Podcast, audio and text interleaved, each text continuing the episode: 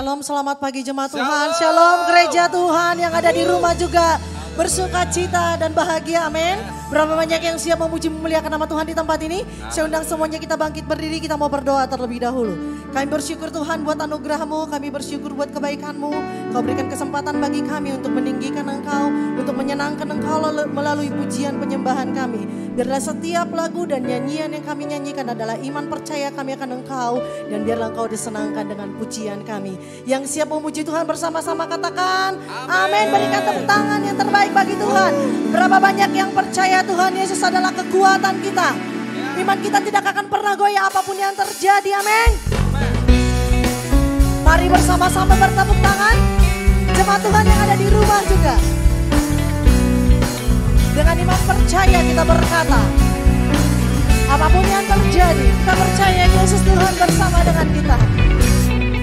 Mari katakan, meskipun musuh di depanku, rintangan menghadang langkahku, ku tahu sungguh Engkau bersamaku. Kami percaya Tuhan, beri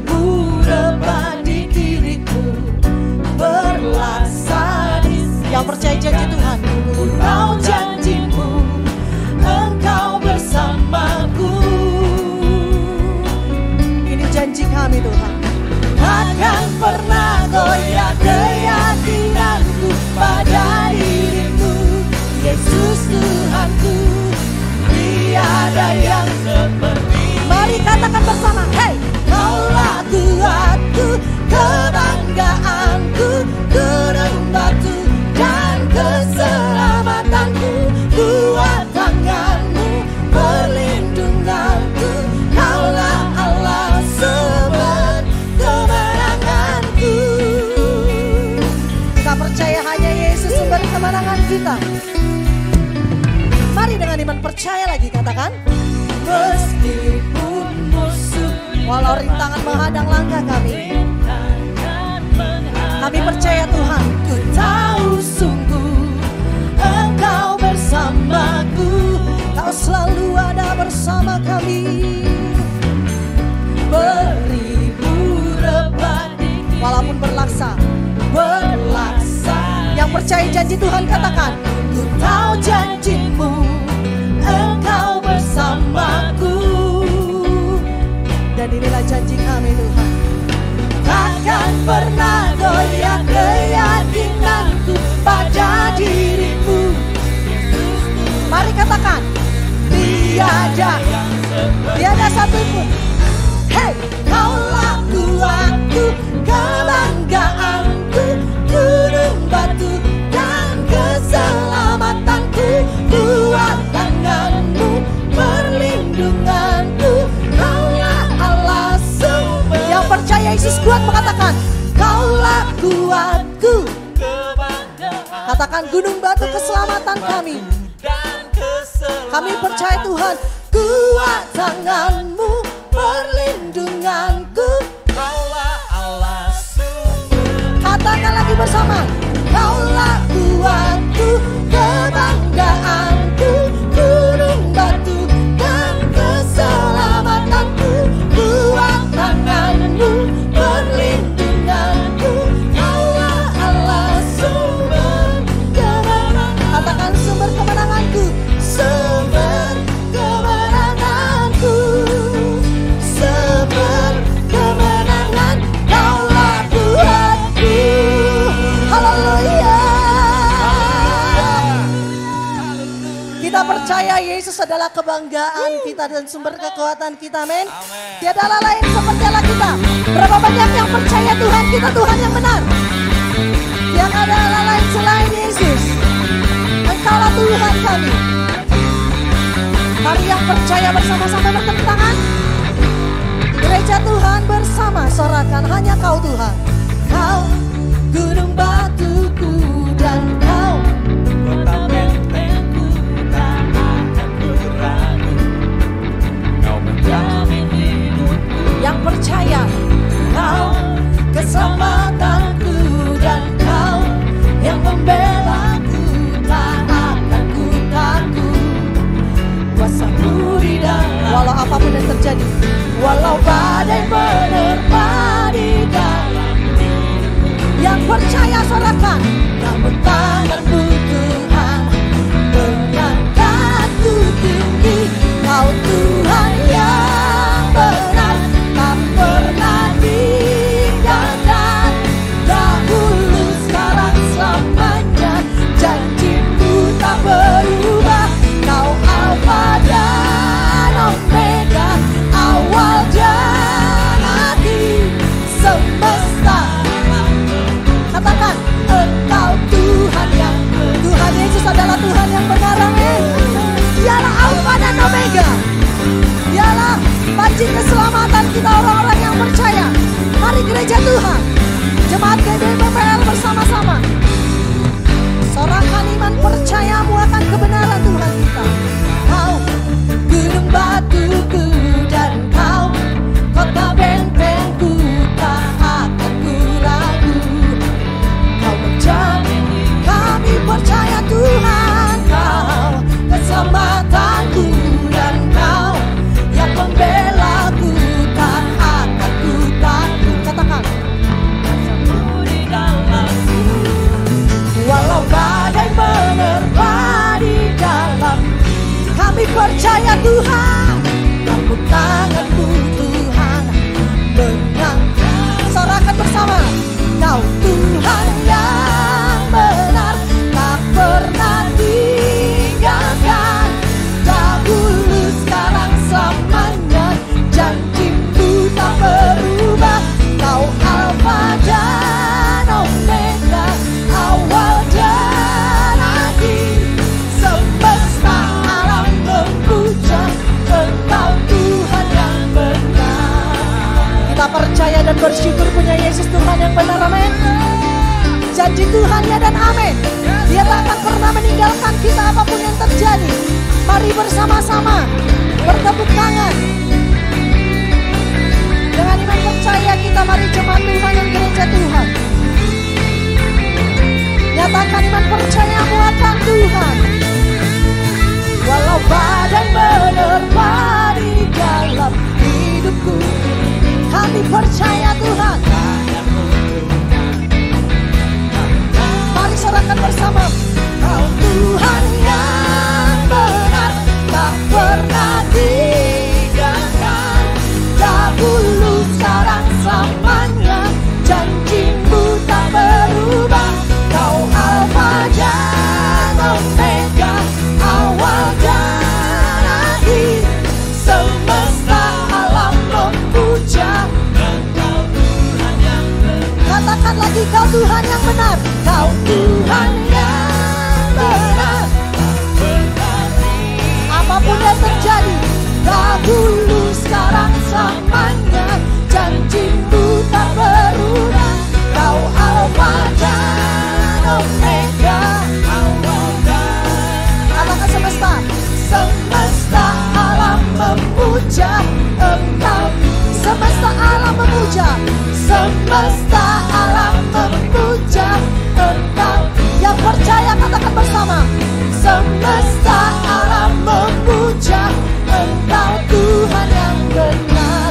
Mari bertepuk tangan bagi Tuhan kita. Engkaulah Yesus, Engkaulah Tuhan yang benar. Haleluya, haleluya. Berikan tepuk tangan yang terbaik bagi Tuhan. Silakan duduk Bapak Ibu semuanya. Kita percaya tidaklah lain seperti Allah kita, Yesus kita, Tuhan kita. Dia tidak pernah mengingkari janjinya, dia tak pernah meninggalkan kita. Berapa banyak yang mau tetap setia sama seperti Bapak setia, tetap berharap apapun yang terjadi. Karena kita percaya janjinya ya dan amin bagi orang-orang yang berserah kepadanya. Berikan tepuk tangan yang terbaik bagi Yesus kita. Mari dengan iman percaya kita.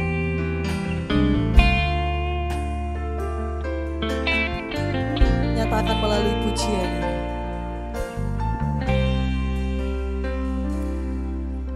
Saat hatiku gelisah, Kau memberiku ketenangan. Saat hatiku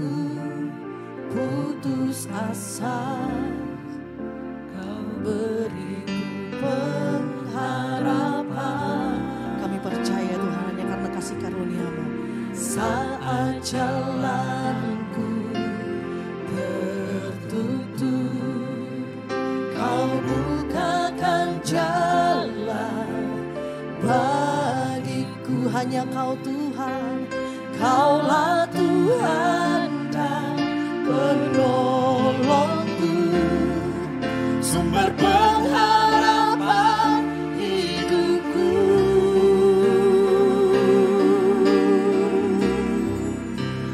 Ku bersyukur Yesusku, Kau yang selalu ada di setiap musim hidup.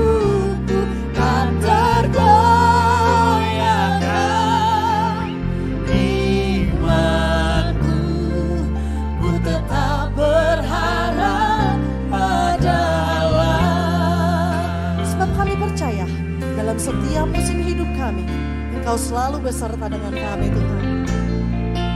Mari dengan iman percaya lagi, jemaat Tuhan, bersama-sama nyatakan. Saat hatiku, hanya Tuhan yang memberikan ketenangan bagi kita. Kau memberiku ketenangan, hanya Kau Yesus Tuhan.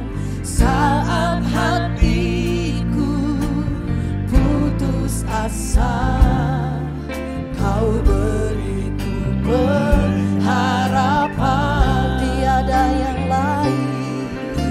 Saat jalanku tertutup, Kau bukakan jalan. Sebab hanya Kau Tuhan penolong kami, Kaulah Tuhan dan penolong.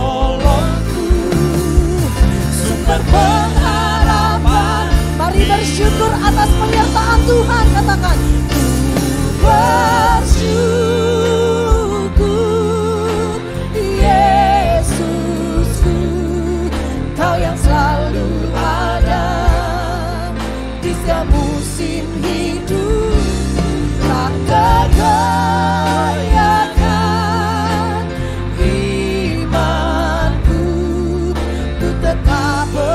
Mari bersyukur atas penyertaan Tuhan. Katakan, Ku ber, kami bersyukur Yesus, Yesusku, Kau yang selalu ada di setiap musim hidupku.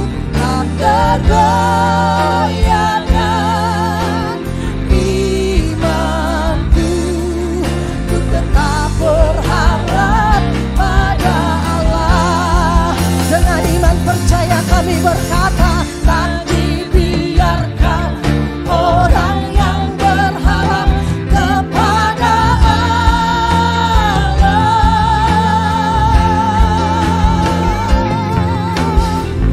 Tangan kasih-Nya selalu menopang dan memberiku percaya.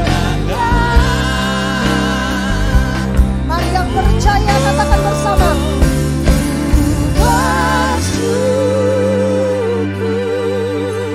Yesus, kami bersyukur Engkau selalu ada bersama dengan kami. Kau yang selalu ada di setiap musim hidupku, tak tergoyahkan imanku, ku tetap berharap. Kami bersyukur atas penyertaan-Mu Tuhan. Mari bersama-sama angkat suaramu, katakan, Yesus, sebab Kau yang selalu ada. Haleluya, di setiap musim hidupku tak tergoyahkan imanku, ku tetap. Sekali lagi bersama katakan, Ku bersyukur.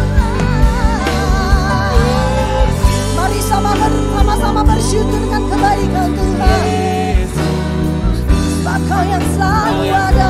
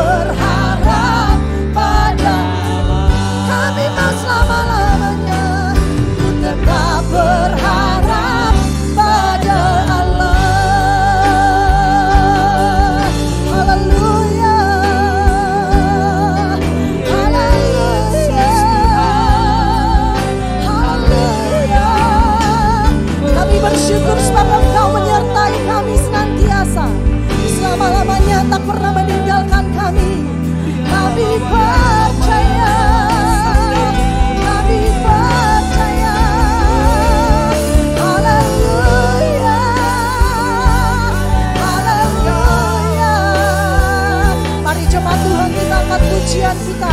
Kita angkat suara, kita katakan, iman kami tak akan pernah goyah, tetap percaya kepadamu Tuhan.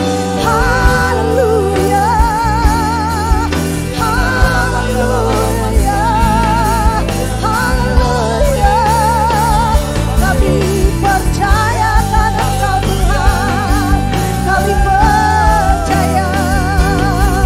Haleluya, haleluya. Kami tahu Tuhan hanya Engkaulah jalan keluar dalam hidup kami. Dunia dan orang terdekat dengan kami tidak dapat memberikan jalan keluar, yes. Tapi hanya Engkau Bapa. Mari angkat kedua tangan kita di hadapan Tuhan, katakan, selama-lamanya kami mau percaya Tuhan, selama-lamanya iman kami takkan pernah goyah. Kami mau berharap kepadamu selama-lamanya, karena Kaulah kekuatan kami, Kaulah gunung batu kami. Mari yang percaya katakan, mari yang percaya nyanyikan, selama-lamanya kami mau setia Bapa, selama-lamanya kami mau berserah kepadamu. Kau sumber pengharapan kami, Kau gunung batu kekuatan kami, Kau sumber kesembuhan kami, Engkaulah El Shaddai. Haleluya, haleluya. Mari jemaat Tuhan, gereja Tuhan, angkat suaramu katakan, haleluya, selama-lamanya kami percaya. Kaulah sumber pengharapan kami, Kaulah gunung batu kekuatan kami. Haleluya, haleluya. Kaulah keselamatan kami Tuhan, kami percaya, kami percaya. Kau takkan pernah meninggalkan kami Bapa, Kau takkan pernah membiarkan kami. Engkau Yesus yang menyertai kami. Haleluya, haleluya, haleluya, haleluya. Yesus Tuhan. Sama seperti Engkau setia, kami mau dibentuk setia. Kami mau dibentuk menjadi bejana-bejana-Mu Tuhan. Kami mau mengiring-Mu selama-lamanya, apapun yang terjadi. Mengiring-Mu seumur hidupku, masuk dalam. Walau kami belum melihat jalan keluar dari setiap masalah kami, kami tahu Tuhan, pikiranku, kehendakku,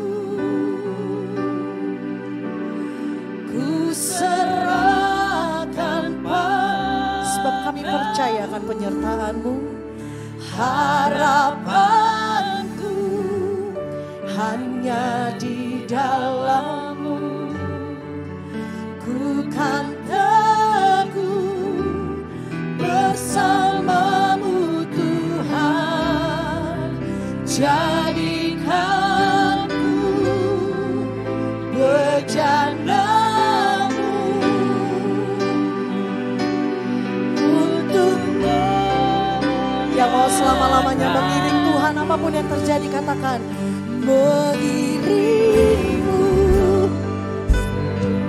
Kami mau percayakan rencana-Mu Tuhan, masuk dalam rencana-Mu Bapa, pikiran dan hatiku kami serahkan kepada-Mu. Serahkan padamu harapanku hanya di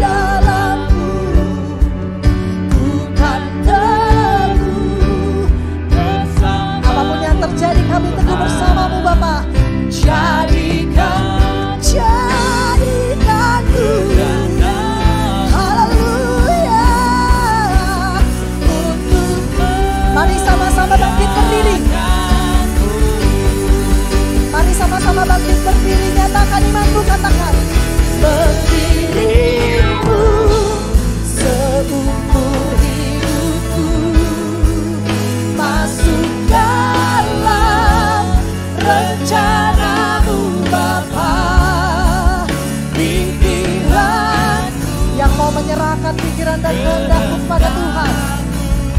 Ku serahkan padamu Tuhan, sebab hanya Kau Yesus harapanku, hanya di dalam-Mu bukan aku bersama.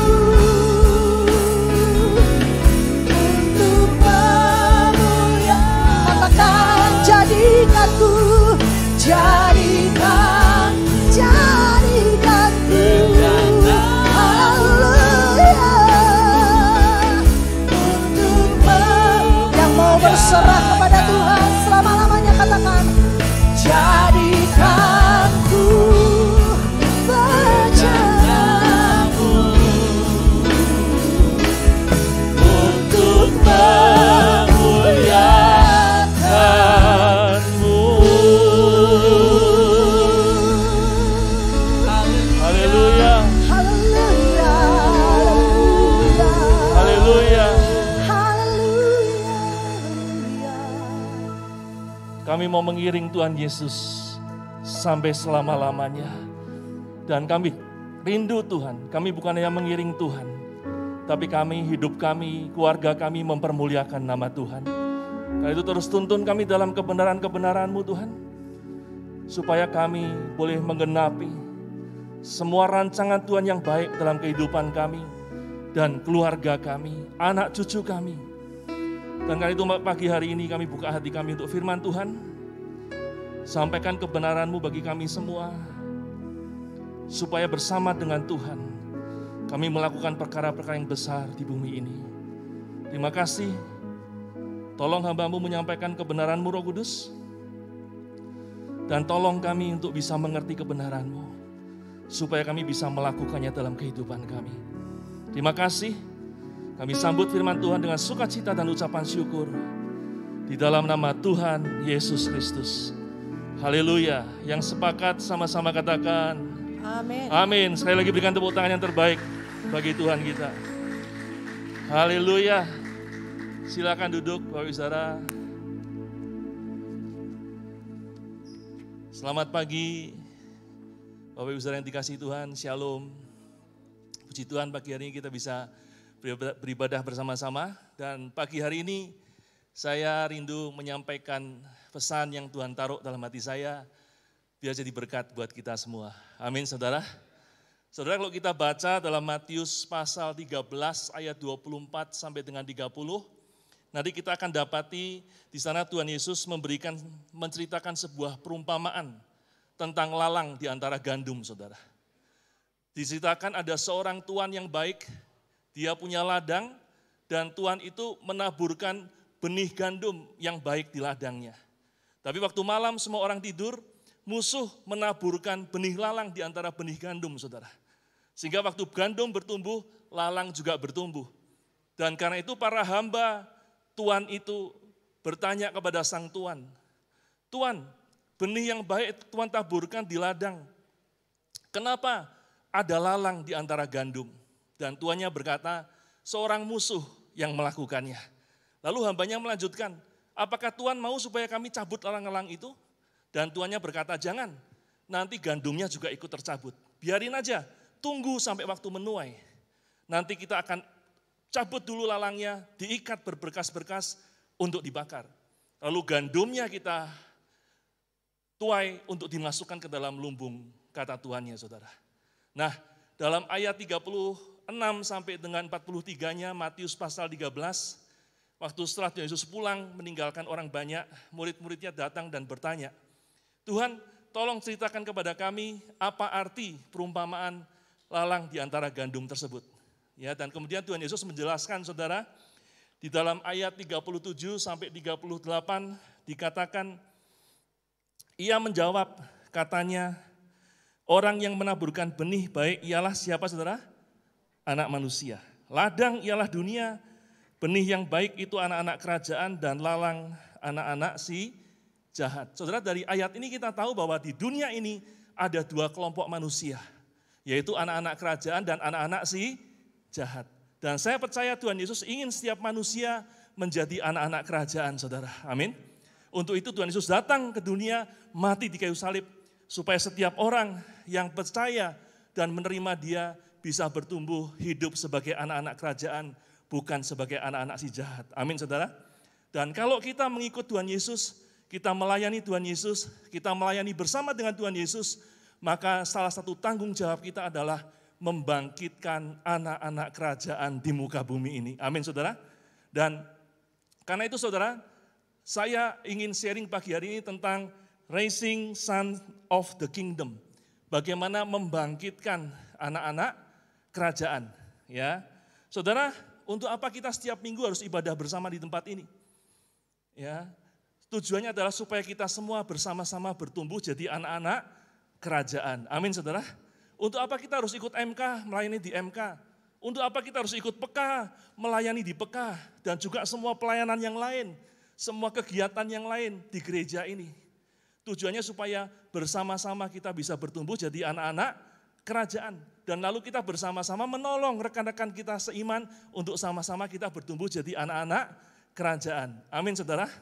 Nah, pagi hari ini saya ingin sharing bagaimana kita membangkitkan anak-anak kerajaan bukan dalam pelayanan, tapi di dalam keluarga, saudara.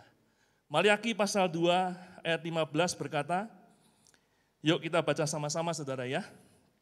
dua, satu. Bukankah Allah yang Esa menjadikan mereka daging dan roh? Dan apakah yang dikehendaki kesatuan itu? Apa, saudara? Keturunan ilahi. Jadi jagalah dirimu dan janganlah orang tidak setia terhadap istri dari masa mudanya. Saudara, melalui ayat ini kita tahu, saudara, bahwa waktu Tuhan Yesus memberikan keturunan anak kepada suami istri, kepada orang tua, tujuannya apa? Supaya orang tua mendidik, menjaga, mengajar anak-anak mereka supaya jadi keturunan ilahi. Dengan kata lain, supaya jadi anak-anak kerajaan. Amin. Karena itu kita mesti sadar, saudara. Waktu kita sebagai orang tua dikaruniai anak oleh Tuhan, maka ada tanggung jawab yang melekat dalam diri anak yang Tuhan berikan kepada kita. Amin. Tuhan kasih kita anak bukan cuma supaya bisa meneruskan marga keluarga, bukan. Tuhan kasih kita anak bukan cuma supaya bisa meneruskan usaha, pekerjaan, profesi orang tua, bukan. Tapi Tuhan berikan kita anak supaya anak-anak kita jadi keturunan ilahi, jadi anak-anak kerajaan. Amin, saudara. Karena itu ada tanggung jawab yang bukan kecil, tapi tanggung jawab besar. Kalau kita dikaruniai anak dalam kehidupan kita. Amin, saudara. Karena itu Tuhan kasih waktu yang panjang, anak-anak harus bertumbuh bersama dengan orang tua, supaya orang tua bisa mendidik, mengajar, menjaga anak-anaknya tumbuh jadi anak-anak kerajaan. Amin. Nah, saudara, saya pagi hari ini mau mengajak kita untuk belajar bagaimana kita membangkitkan anak-anak kita jadi anak-anak kerajaan. Bagian pertama saya mau mengajak kita belajar dari kesalahan yang dilakukan oleh tokoh-tokoh Alkitab supaya kita berjaga-jaga, jangan sampai kita melakukan kesalahan yang sama, saudara. Yang pertama, saya mau mengajak kita belajar dari Ishak dan Ribka. Saudara, Ishak dan Ribka itu mereka adalah orang tua yang pilih kasih, saudara. Dalam Kejadian dua puluh lima ayat dua puluh delapan dikatakan, Ishak sayang kepada Esau sebab ia suka makan daging buruan. Tetapi Ribka kasih kepada Yakub. Rupanya, saudara, Ishak dan Ribka punya anak emas masing-masing. Ishak lebih sayang ke anak sulungnya Esau, sedangkan Ribka lebih sayang kepada anak bungsunya Yakub, saudara. Nah, saudara, sebagai orang tua, lebih-lebih kalau kita punya lebih dari satu anak, dua, tiga, empat, lima anak, dan seterusnya. Pasti ada anak seorang anak yang paling menyenangkan bagi kita. Ada anak-anak yang mungkin agak menjengkelkan bagi kita. Bahkan mungkin ada yang menjengkelkan, saudara. Benar? Dan saudara, seringkali orang tua terpancing untuk membedakan sikap mereka kepada anak-anak yang mereka kasih dan yang tidak mereka kasih. Nah, saudara, jangan lakukan itu. Meskipun kita merasa mungkin ada seorang anak yang paling menyukakan hati kita, tapi ingat, perlakuan kita kepada mereka harus sama, saudara. Amin. Kenapa? Karena Kolose tiga ayat dua puluh satu berkata begini, Hai bapak-bapak, jangan sakiti hati anak-anakmu, supaya jangan tawar hatinya. Saudara, apa yang membuat seorang anak sakit hati dan tawar hatinya? Karena mereka diperlakukan beda oleh orang tuanya. Waktu orang tua pilih kasih, pasti anak-anak yang tidak begitu disayangi, mereka hatinya akan terluka, saudara. Benar? Dan itu akan menimbulkan sakit hati, mereka jadi tawar. Dan akibatnya apa? Saudara, banyak terjadi. Anak-anak yang kurang dikasih, cenderung mereka akan jadi pemberontak. Ya, melawan orang tua yang tidak atau kurang mengasihi mereka. Ya, sehingga seringkali mereka melakukan justru yang kebalikan dengan apa yang diajarkan atau diminta oleh orang tuanya. Termasuk Esau dan Yakub, saudara. Nanti kalau sudah baca Kejadian dua puluh enam, dikatakan Esau itu mengambil dua orang istri. Dan dua-duanya orang Het. Padahal Ribka itu mamanya itu benci atau enggak suka sama orang Het, saudara. Sampai-sampai Ribka ngomong, ini kalau sampai Yakub nanti juga punya istri orang Het, aku lebih baik mati aja. Katanya, saudara. Kenapa Esau ngambil istri dua orang, dua-duanya orang Het lagi, saudara? Karena saya percaya bukan kebetulan. Karena Esau tahu bahwa ibunya kurang mengasihi dia. Sehingga tanpa sadar atau dengan sadar, dia melakukan apa yang ibunya tidak sukai. Demikian juga Yakub, saudara. Di Kejadian dua puluh tujuh, nanti kita akan lihat waktu Ribka menyuruh Yakub untuk menipu ayahnya. Yakub lakukan itu. Ya, harusnya dia sebagai anak mungkin takut menipu ayahnya, saudara.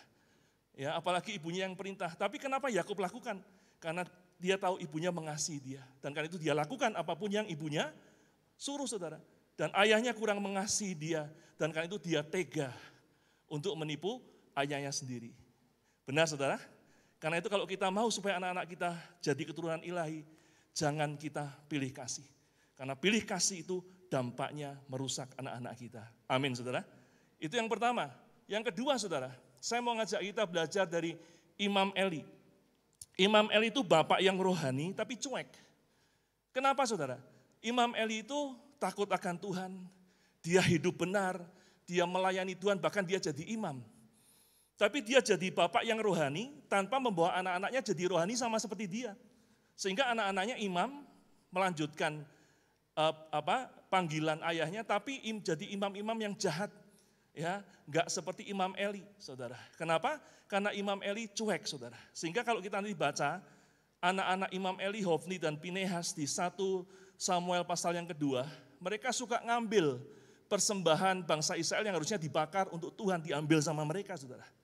Mereka suka tidur dengan perempuan-perempuan yang melayani di kemah pertemuan. Ya, dan Imam Eli tidak bertindak tegas untuk hal itu, saudara. Imam Eli jadi bapak yang rohani, tapi dia tidak membawa anak-anaknya jadi rohani seperti dia. Karena itu, saudara, Tuhan menegur Imam Eli. Dikatakan dalam satu Samuel dua ayat dua puluh sembilan, mengapa engkau memandang dengan loba kepada korban sembelihanku dan korban sajianku yang telah kuperintahkan, dan mengapa engkau menghormati anak-anakmu lebih daripadaku. Kalau kita tidak mendidik, menegur, mengajar anak kita, waktu mereka salah, kita mengajarkan kebenaran. Kalau kita tidak lakukan itu, di hadapan Tuhan kita lebih menghormati anak kita daripada Tuhan. Meskipun kita sendiri hidup secara rohani. Nah, itu bapak-bapak, ibu-ibu, orang tua. Jangan kita jadi orang rohani sendiri tanpa membawa anak-anak kita jadi rohani. Amin. Jangan sampai saudara rajin baca Alkitab, tapi saudara nggak pernah didik anak-anak saudara untuk juga rajin baca Alkitab seperti saudara. Jangan sampai saudara rajin berdoa, tapi saudara tidak pernah didik anak-anak saudara untuk rajin berdoa seperti saudara. Jangan sampai saudara ibadah, tetapi saudara tidak ajak anak-anak saudara untuk ibadah bersama-sama dengan saudara. Nah, itu hari ini, izinkan saya bertanya, kalau Bapak Ibu Saudara setia beribadah, apakah engkau sudah mengajar anak-anakmu untuk setia beribadah juga? Ya, di mana anak-anakmu hari ini, saudara? Kita tahu setiap orang punya waktu masing-masing untuk mengalami perjumpaan pribadi dengan Tuhan, betul. Ada saatnya mungkin seseorang, apalagi masih anak-anak, mungkin belum terlalu memikirkan Tuhan. Tapi kita punya tanggung jawab untuk membangkitkan keturunan ilahi. Karena itu kalau hari ini anak-anak kita belum rohani seperti kita, jangan pernah berhenti.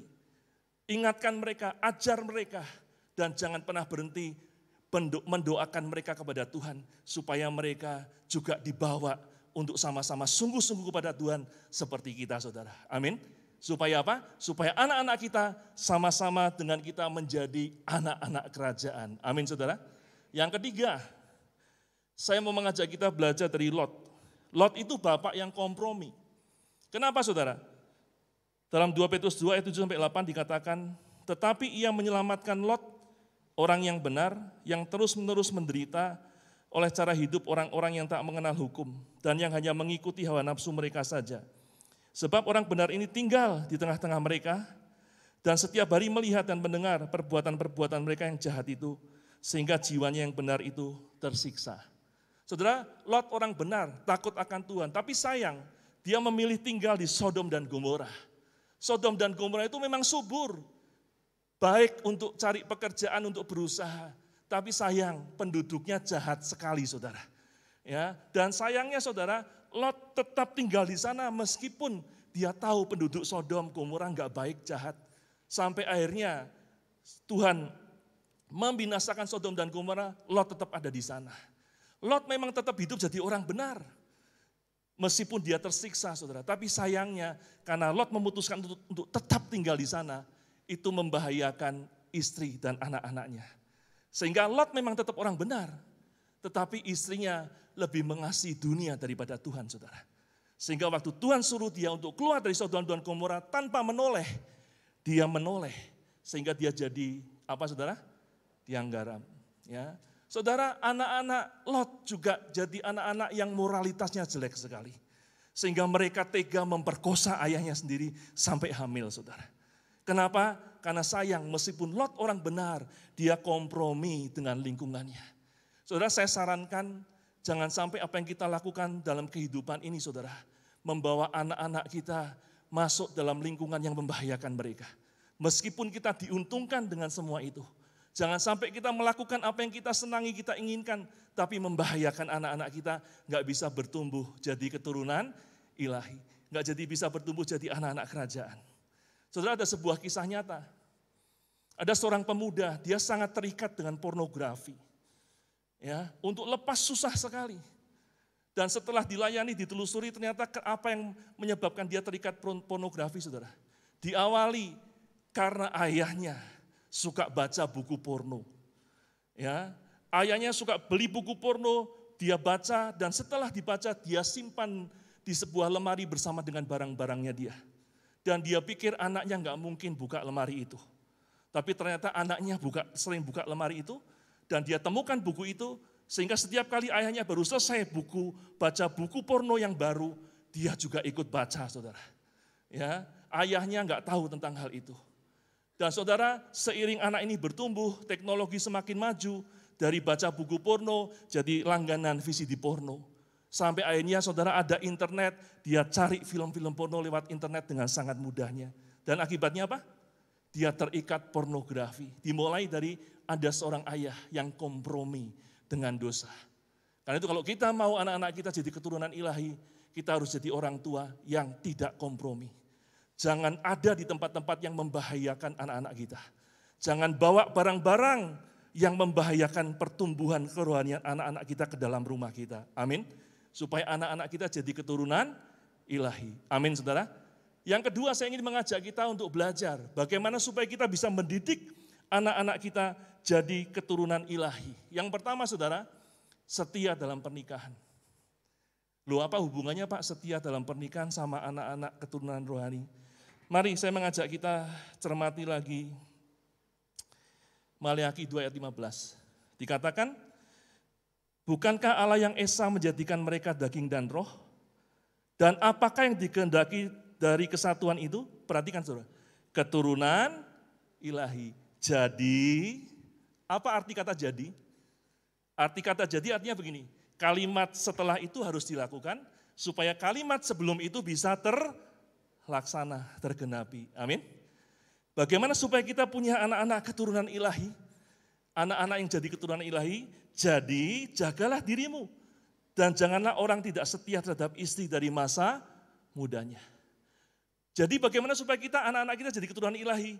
Suami istri harus setia dalam pernikahan. Amin, saudara. Kenapa? Karena kesetiaan dalam pernikahan, kenapa Tuhan suruh suami istri setia dalam pernikahan? Karena kesetiaan dalam pernikahan membawa berkat rohani buat anak kita. Dan itu besar kuasanya. Itu menyiapkan jalan yang baik buat anak-anak kita. Amin. saudara pasti pernah dengar ada orang ngomong begini, atau mungkin saudara pernah ngomong begini, orang itu kok jalan hidupnya enak banget ya, kayaknya semuanya mulus, lancar. Ya, saudara kenapa itu terjadi, apakah kebetulan? Saya percaya enggak.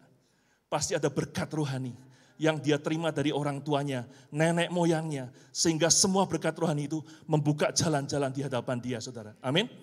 Dan kita pasti juga pernah lihat ada orang berkata, orang itu kok kasihan ya, kayaknya hidupnya susah banget. Saudara, kalau orang tersebut sudah hidup benar, sudah berusaha sungguh-sungguh, masih susah hidupnya, kita harus cek, jangan-jangan ada kuduk yang diwariskan oleh orang tua oleh atau nenek moyangnya. Salah satunya karena orang tua atau nenek moyangnya tidak setia dalam pernikahan. Saudara, kita memang tidak bisa selalu menyalahkan orang tua kita dan nenek moyang kita, saudara, benar? Ya, tetapi kalau kita sendiri sudah seperti itu, sudah baik-baik, ya, tapi belum, kayaknya susah jalan hidupnya, jangan-jangan penyebabnya karena itu. Kenapa, saudara?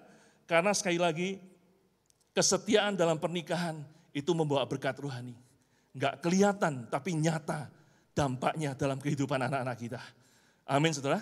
Ya, salah satu kenapa saya bisa jadi hamba Tuhan, jadi pendeta, saya percaya juga karena salah satunya ada berkat dari orang tua saya yang tekun dan setia melayani Tuhan. Mungkin kalau orang tua saya nggak setia sama Tuhan, mungkin saya nggak akan jadi pendeta, saudara.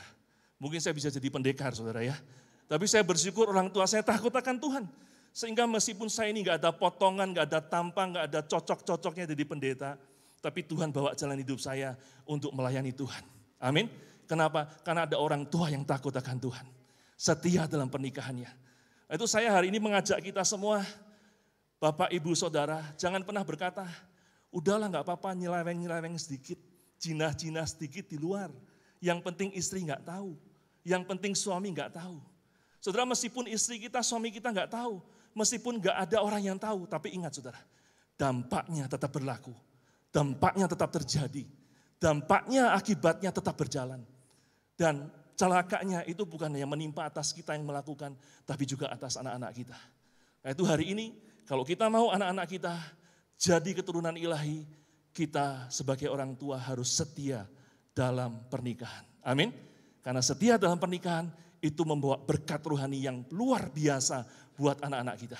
Dan kita pasti akan berbahagia melihat anak-anak kita bertumbuh dalam anugerah Tuhan. Amin, saudara. Yang kedua, prioritaskan hubungan dengan anak, bukan hanya tugas atau kesalahannya saja. Ya, saudara, kadang-kadang kalau saya lihat ada orang tua yang kalau ngomong sama anaknya cuma dua hal ini, kerjaan-kerjaan, tugas-tugas-tugas atau kesalahan mereka. Ya, sehingga isinya isinya cuma nyuruh marah, nyuruh marah, nyuruh marah, saudara. Ya, nah kenapa hal itu terjadi, saudara?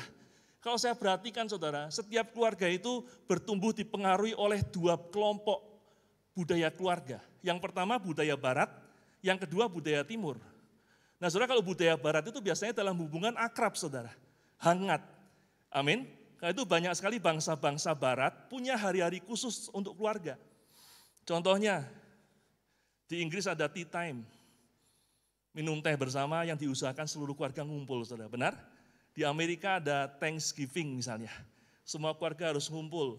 Ada Christmas Eve. Malam Natal harus ngumpul, itu wajib hukumnya, saudara. Ya, di sana juga seringkali keluarga pasti punya living room, ruang bersama keluarga. Untuk apa? Ngumpul, makan selalu bersama-sama. Ya, baik di dalam maupun di luar rumah barengan, saudara. Nah, budaya timur beda, agak kaku dalam hukum, hubu, apa hubungan, enggak hangat, saudara. Suami udah seharian kerja di luar, pulang di rumah sibuk dengan urusannya sendiri, enggak punya hubungan lagi dengan istrinya, saudara. Ya, istri juga begitu, seharian gak ketemu suami, malam suami pulang juga tetap sibuk dengan urusannya sendiri. Anak-anak juga sama seperti itu, makan sendiri-sendiri, saudara. Di rumah aja makan sendiri-sendiri, apalagi makan keluar pasti jarang untuk bersama-sama. Ya, nah saudara, biasanya saudara, dampak dari kebudayaan timur yang kaku, yang kurang hangat itu membuat keluarga bertumbuh kelihatannya bersama, tapi sebenarnya tidak mengenal satu sama lain secara mendalam. Kenapa? Karena kurangnya hubungan kebersamaan. Ada sebuah cerita lucu, saudara. Seorang teman saya, hamba Tuhan, pernah cerita, suatu saat dia menghadiri omnya menikahkan anaknya. Ya, nah di tengah-tengah pesta, dia tanya sama omnya, om, anak omnya nikah ini nomor berapa? Ya, si omnya mikir sebentar. Lalu dia panggil anaknya yang lagi jadi pengantin, Saudara. Nih, nih, nih, sini nih. Kamu ini anak papa nomor berapa nih, katanya. Saudara bayangkan anaknya sendiri lupa urutannya, Saudara. Padahal kalau ditanya, om juara piala dunia dari tahun enam puluh sampai dua ribu dua puluh, hafal, Saudara. Satu bersatu. Tapi urutan anaknya sendiri enggak hafal, Saudara. Kenapa? Karena satu keluarga tetapi enggak ada hubungan. Sehingga tanpa sadar tidak mengenal satu dengan yang lain. Karena itu Saudara penting untuk kita punya hubungan dengan anak-anak kita. Ya, bukan hanya menekankan tentang tugas, kesalahan, tugas, kesalahan, bukan. Kenapa Saudara? Coba lihat ayat ini Saudara. Matius sebelas ayat dua puluh delapan sampai tiga puluh. Marilah kepadaku semua yang letih lesu dan berbeban berat. Aku akan memberi kelegaan kepadamu. Pikulah kuk yang kupasang dan belajarlah padaku. Karena aku apa? Lemah lembut dan rendah hati. Kenapa kita suka diajar sama Tuhan? Kenapa kita suka firman Tuhan? Karena kita tahu waktu kita intim dengan Tuhan, Tuhan itu lemah lembut dan rendah hati. Amin. Sehingga waktu kita tahu Tuhan itu lemah lembut dan rendah hati, dampaknya apa Saudara? Dampaknya begini, jiwamu akan mendapat ketenangan. Kita jadi tenang, aman, tentram bersama dengan Tuhan. Sehingga waktu kita aman, tentram bersama dengan Tuhan, apa akibatnya? Akibatnya, kuk yang kupasang itu enak dan bebanku pun ringan. Tuhan kasih tanggung jawab yang gak ringan sebenarnya. Yang gak mudah, tapi buat kita jadi enak dan ringan. Kenapa? Karena kita nyaman bersama dengan Tuhan. Karena kita tentram bersama dengan Tuhan. Amin. Dan Saudara, kalau engkau punya hubungan yang baik dengan anak-anakmu, dan anak-anakmu nyaman dengan engkau, senang dengan engkau, maka waktu Saudara ngajar apapun, mendidik apapun, nyuruh apapun yang gak mudah, buat anak-anak kita enak dan ringan. Amin. Semuanya dimulai dari hubungan. Tapi kalau hubungan kita dengan anak kita gak baik Saudara, gak dekat, maka sulit untuk kita menekankan sesuatu, menyuruh sesuatu. Sehingga gak mudah buat kita mendidik mereka untuk jadi keturunan ilahi. Amin. Bangunlah hubungan dengan anak-anakmu sebaik-baiknya, supaya apa? Supaya kita bisa menunaikan tanggung jawab ini. Membangun, mendidik anak-anak kita jadi keturunan ilahi, jadi anak-anak kerajaan. Amin Saudara. Dan kau pasti akan lihat dampaknya dalam kehidupan mereka yang akan membuat kita sebagai orang tua bersuka cita, bahkan sampai akhir hidup kita. Amin Saudara. Yang ketiga, yang terakhir. Tanamkan anak kita untuk sangkal diri dan pikul salib. Bukan hanya mengejar kesuksesan. Ya, biasanya orang tua ngajar anaknya cuma supaya berhasil, Saudara ya. Sekolah harus pintar ya, harus naik kelas, ranking. Ya, kalau kerja, cari kerjaan yang baik, yang gajinya gede dan lain sebagainya. Tapi Saudara, kita harus menanamkan anak kita untuk sangkal diri dan pikul salib. Kenapa Saudara? Karena saya yakin kita pasti ingin anak-anak kita sampai sepanjang umur hidup mereka mengikut Tuhan, Saudara. Amin. Mengiring Tuhan Yesus setia. Amin, Saudara. Amin. Nah, Saudara, padahal kita tahu Tuhan Yesus sudah kasih syarat. Kalau kita mau ikut Tuhan Yesus, syaratnya apa? Lukas sembilan ayat dua puluh tiga. Katanya kepada, yuk baca sama-sama, dua, satu. Katanya kepada mereka, setiap orang yang mau mengikut aku, ia harus menyangkal dirinya, memikul salibnya setiap hari, dan mengikut aku. Ya, jadi kalau kita ingin anak kita ikut Tuhan Yesus sampai akhir hidup mereka, kita harus ajarkan mereka sangkal diri dan pikul salib. Supaya apa? Waktu mereka ikut Tuhan dan mereka harus sangkal diri pikul salib, mereka udah biasa. Sehingga mereka nggak pernah mundur dari Tuhan, Saudara. Amin. Nah, bagaimana mengajarkan sangkal diri dan pikul salib? Saudara, kalau saya renungkan, apa itu sangkal diri yang harus kita ajarkan? Kita harus mengajarkan anak-anak kita untuk bisa menyangkal diri dengan cara kita harus mengajar mereka punya jiwa yang besar. Dan bagaimana kita mengajarkan anak-anak kita punya jiwa yang besar? Saudara, ceritakan. Ceritakan kepada anak-anak kita tokoh-tokoh Alkitab yang punya jiwa besar. Amin. Contoh, Saudara bisa ceritakan Yonatan. Yonatan itu anaknya Saul. Dia anak raja dan harusnya dia punya kans, potensi untuk jadi raja. Tetapi dia tahu Tuhan memilih Daud untuk jadi raja Israel. Benar? Tapi Yonatan punya jiwa yang besar. Sehingga dia nggak iri sama Daud. Bahkan dia jadi sahabatnya Daud, Saudara. Itu jiwa besar, Saudara. Amin. Kita ajarkan Petrus, dia punya jiwa besar. Kenapa? Petrus pernah ditegur keras, sangat keras oleh Tuhan Yesus. Hai iblis, jangan kamu jadi batu sandungan bagiku. Tapi Petrus gak pernah tinggalkan Tuhan Yesus. Itu jiwa besar, Saudara. Ya, dia pernah menyangkal Tuhan, tapi dia berani kembali kepada Tuhan. ajarkan tentang Daud. Dia memang berdosa, tapi waktu ditegur oleh Tuhan, dia langsung bertobat, mengaku, gak berbelit-belit, gak cari alasan. Itu jiwa besar, saudara. Nah, saudara, ajarkan tokoh-tokoh Alkitab yang punya jiwa besar kepada anak-anak kita, supaya mereka biasa mendengar tentang hal itu dan mereka bertumbuh seperti itu. Karena firman ada kuasa, amin. Nah, itu orang tua harus rajin baca Alkitab. Ya, maaf saudara, jangan rajinnya lihat drakor, saudara. Ya, sehingga yang saudara ceritakan kisah-kisah drakor, ya. Orang bilang ada nilai-nilainya, iya memang ada nilai-nilainya, tapi nilai-nilainya sedikit sekali dan tidak sedalam, setinggi, selebar firman Tuhan. Amin. Karena ceritakan tentang tokoh-tokoh Alkitab supaya anak-anak kita tumbuh jadi orang-orang yang punya jiwa besar, sehingga mereka biasa menyangkal diri, saudara. Waktu ikut Tuhan mereka nggak kaget, amin. Dan bagaimana mengajarkan pikul salib? Saya mau jelaskan dengan mau kesaksian cerita sedikit tentang diri saya. Saudara, suatu saat saya lagi flashback kehidupan saya dalam pelayanan. Dan kalau saya renungkan dari awal, sangat banyak sekali tugas-tugas gerejawi itu, pelayanan gerejawi yang sudah pernah dipercayakan kepada saya, jadi tanggung jawab saya, saudara. Ya, di kesekretariatan, berbagai administrasi udah pernah. Ya, di apalagi di bagian doa juga pernah. Jadi koordinator untuk pelayanan-pelayanan persekutuan di perusahaan-perusahaan pernah. Ngurusi baptisan pernah. Sampai harus cuci baju-baju baptisnya juga pernah. Ya, jadi kepala asrama bersama dengan istri saya juga pernah, saudara. Satu-satunya pelayanan yang belum pernah dipercayakan kepada saya, saya belum pernah diminta jadi pengurus wanita Bethel Indonesia, saudara. Ya, dan saya cukup sadar diri kalau saya nggak pernah diminta untuk itu, saya mengerti kenapa, saudara. Ya, jadi saya nggak tersinggung, saudara.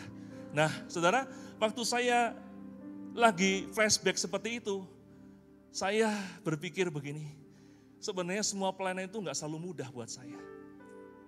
Tapi saya bersyukur karena saya diberikan hati untuk mau menerima semua tanggung jawab itu yang diberikan pemimpin kepada saya. Dan saya melakukannya dengan segenap hati, dengan sungguh-sungguh, nggak asal-asalan, saudara. Dan di tengah saya lagi merenung seperti itu, tiba-tiba ada sebuah impresi yang berkata dalam hati saya, kamu tahu nggak kenapa kamu seperti itu? Dan saya tahu Roh Kudus sedang berbicara. Dan saya segera standby, dan saya setelah itu tiba-tiba Roh Kudus bawa saya untuk mengikut, untuk melihat, untuk mengenang lagi kehidupan saya sejak kecil. Saudara, saya berkeluarga, saya sekeluarga ada empat orang, papa, mama, cici, dan saya, saudara. Saya anak bungsu. Dan di keluarga itu juga pakai asisten rumah tangga. Tetapi seperti zaman ini, saudara, zaman dulu juga asisten rumah tangga nggak gampang. Yang cocok, ada kendala harus pulang kampung, balik lagi. Ya, nanti bisa balik lagi, tapi nanti ada kendala lagi, nggak bisa lanjut kerja lagi. Cari yang baru, belum tentu kita cocok, dan belum tentu dianya cocok dengan kita. Sehingga suatu saat sekeluarga kami memutuskan, udah nggak usah pakai asisten rumah tangga. Kerjaan dibagi berempat. Dan tugas saya, saudara, kebagian cuci piring. Ya, jadi setiap pagi sebelum berangkat sekolah, saya harus cuci piring dulu, saudara. Zaman dulu, saudara, tempat cuci piring itu biasanya di sumur, di halaman belakang rumah. Jadi habis masak ma- ma- masak sore masak, makan malam, semua alat-alatnya ditumpuk di sumur, kasih air supaya nggak kering, besok pagi-pagi baru dicuci. Ya, kenapa malam-malam gelap, banyak nyamuk, nggak enak cuci piring malam-malam, saudara. Nah, pagi hari itu tugas saya untuk cuci piring. Ya, dan karena itu saya harus bangun lebih pagi dari yang seharusnya. Dan saudara, percayalah, tugas cuci piring bukan suatu tugas yang bisa dibanggakan oleh seorang pria yang gagah perkasa, saudara. Amin. Ya, nggak pernah ada orang bangga, ah saya dilatih cuci piring sama papa saya. Nggak pernah, saudara. Ya, teman saya pernah cerita, saya diajarin nembak sama papa saya. Wah, itu bangga. Tapi saya nggak bisa cerita, disuruh cuci piring. Dan saya lakukan itu sejak kelas tiga S D. Sampai lulus S M A. Jadi waktu saya lulus S M A, keluar keluar kuliah keluar kota, itulah saudara saat saya terbebas dari cuci piring, ya. Dan waktu saya mau berangkat kuliah keluar kota, mama saya nangis, saudara. Sampai hari ini saya nggak tahu, mama saya nangis itu karena ditinggal anaknya keluar kota atau karena kehilangan tukang cuci piringnya, saudara. Ya, itu uh, suatu perkara yang sulit sampai hari ini, saudara. Ya, tapi saudara intinya begini, tanggung jawab itulah yang gak begitu saya sukai, tapi dilakukan terus-menerus dalam waktu yang lama. Itu yang membuat saya terbentuk jadi orang yang mau menerima tanggung jawab meskipun gak enak buat saya. Amin. Jadi bagaimana kita mengajar anak-anak kita pikul salib? Caranya satu, jangan ambil salib dari anakmu yang memang harus mereka pikul. Saya sering mendapati orang tua ngomong begini, saya punya tekad, saya nggak mau anak saya mengalami kesusahan seperti yang saya alami. Tampaknya baik, tapi belum tentu benar. Jangan sampai kita ambil salib yang memang Tuhan taruh buat anak kita, seusia berapapun mereka. Karena setiap orang pasti punya salibnya masing-masing, meskipun mereka masih anak-anak. Amin. Sayang kepada anak boleh, tapi memanjakan anak dengan cara yang salah, itu akan membuat anak kita nggak bisa bertumbuh sebagai keturunan ilahi. Nah, itu hari ini ayo benar-benar ikuti tuntunan Roh Kudus. Jangan sampai sayang kita kepada anak kita membunuh anak-anak kita, membunuh karakter mereka. Karena seringkali salib itu membuat orang bisa mendapatkan mahkota. Salib pasti akan membawa kemuliaan. Tanpa salib tidak ada kemuliaan. Karena itu didik anak-anak kita untuk sangkal diri dan mau pikul salib mereka. Supaya kita membangkitkan anak-anak kerajaan untuk kemuliaan Tuhan kita. Sekali lagi berikan tepuk tangan bagi Tuhan kita. Haleluya. Mari nyanyikan pujian tadi. Mengilingmu seumur hidupku. Amin. Masuk dalam rencanamu. Ya rencanamu yang besar digenapi dalam hidup kami dan keturunan kami ya Tuhan. Haleluya. Ku serahkan padamu harapanku hanya di dalammu, bukan aku bersamamu.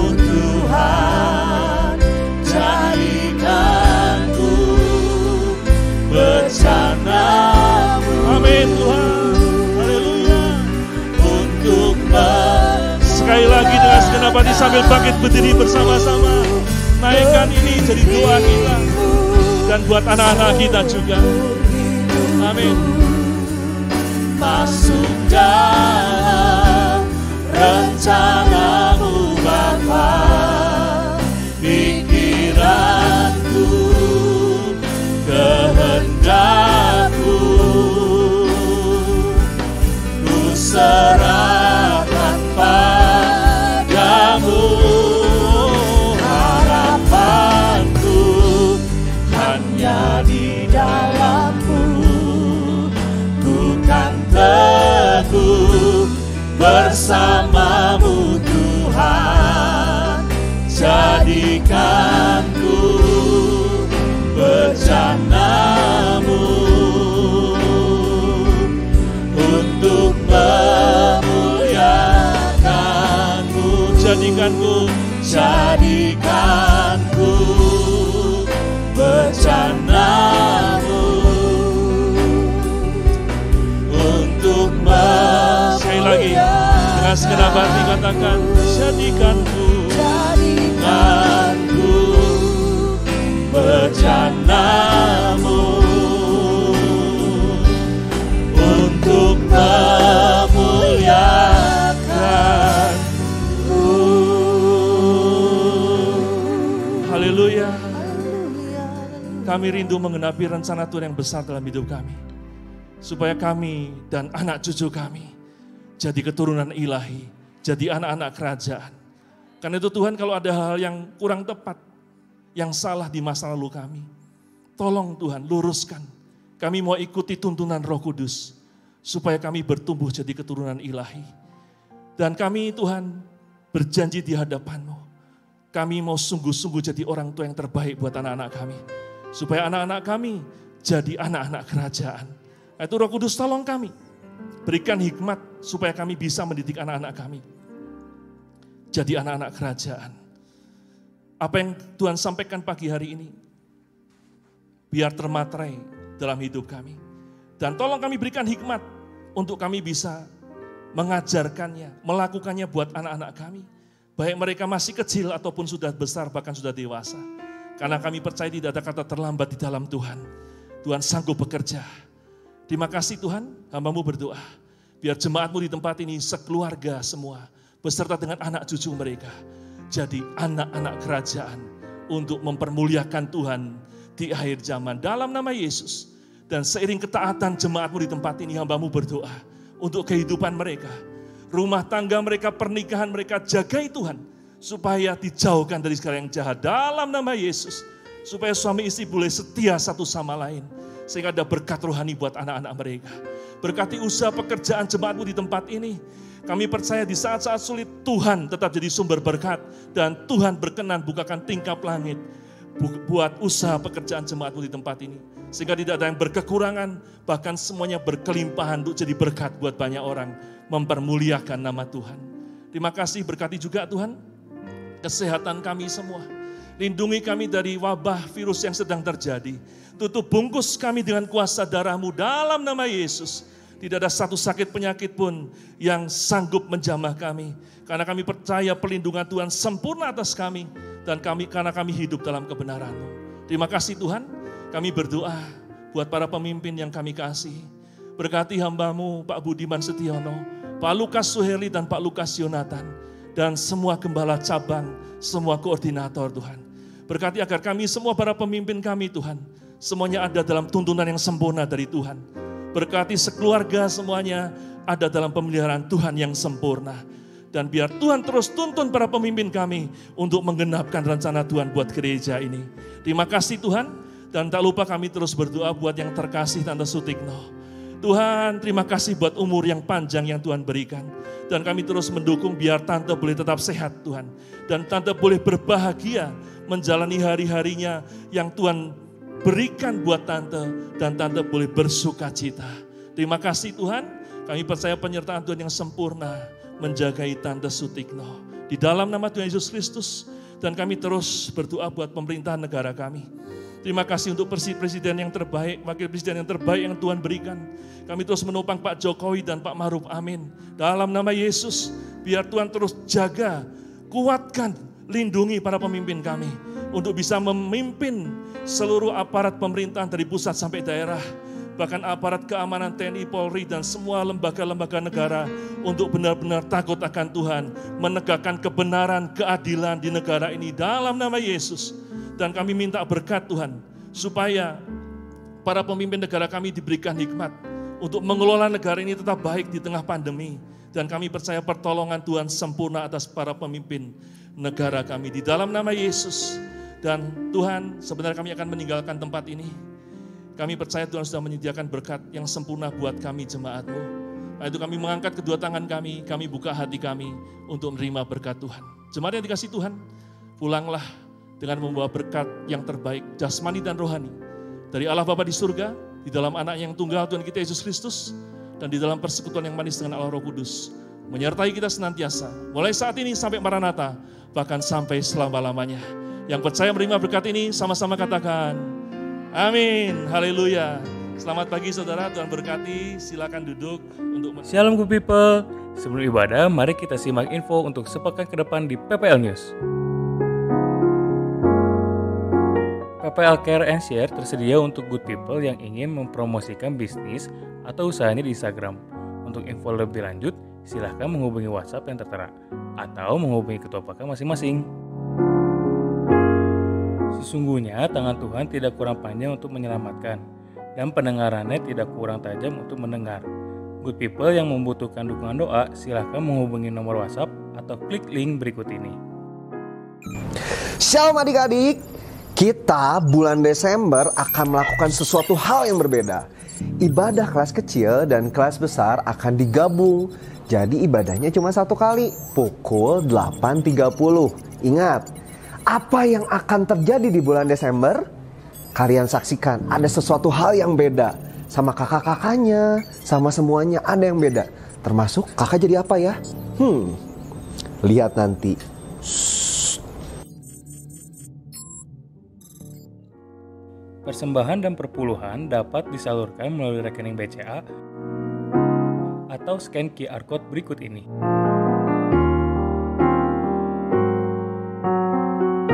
Youth People, mari bergabung di Ibadah Geneo. Bisa diikuti online maupun onsite pukul sebelas. Jangan kelewat ya. Good People, yuk ikutan ngobrol bareng sahabat atau ngobat. Akan tayang via Instagram Live di hari dan jam berikut. Oh iya, ini ngobat yang terakhir tahun dua ribu dua puluh ya, makanya jangan sampai ketinggalan. Kelas M K akan membahas tentang Second Coming bersama Pastor Eric Kristianto. Akan diadakan lewat Zoom, dan linknya akan dibagikan di grup WhatsApp. Mari ikuti ibadah online Natal pada Jumat dua puluh lima Desember dua ribu dua puluh yang diadakan pada pukul tujuh pagi. Bagi pengerja maupun jemaat yang rindu mengikuti ibadah onsite, silahkan mendaftarkan diri ke nomor WhatsApp yang tertera. Berikut adalah cabang-cabang yang sudah melaksanakan ibadah onsite.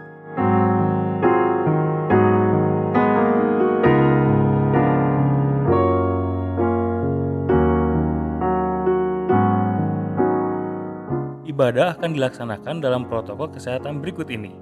Ibadah ditujukan untuk jemaat berusia dua belas hingga enam puluh tahun. Sebelum memasuki ruang ibadah, jemaat wajib mengikuti protokol kebersihan yang dijalankan. Ibadah hanya berlangsung selama enam puluh menit, karena itu jemaat diharap hadir tepat waktu.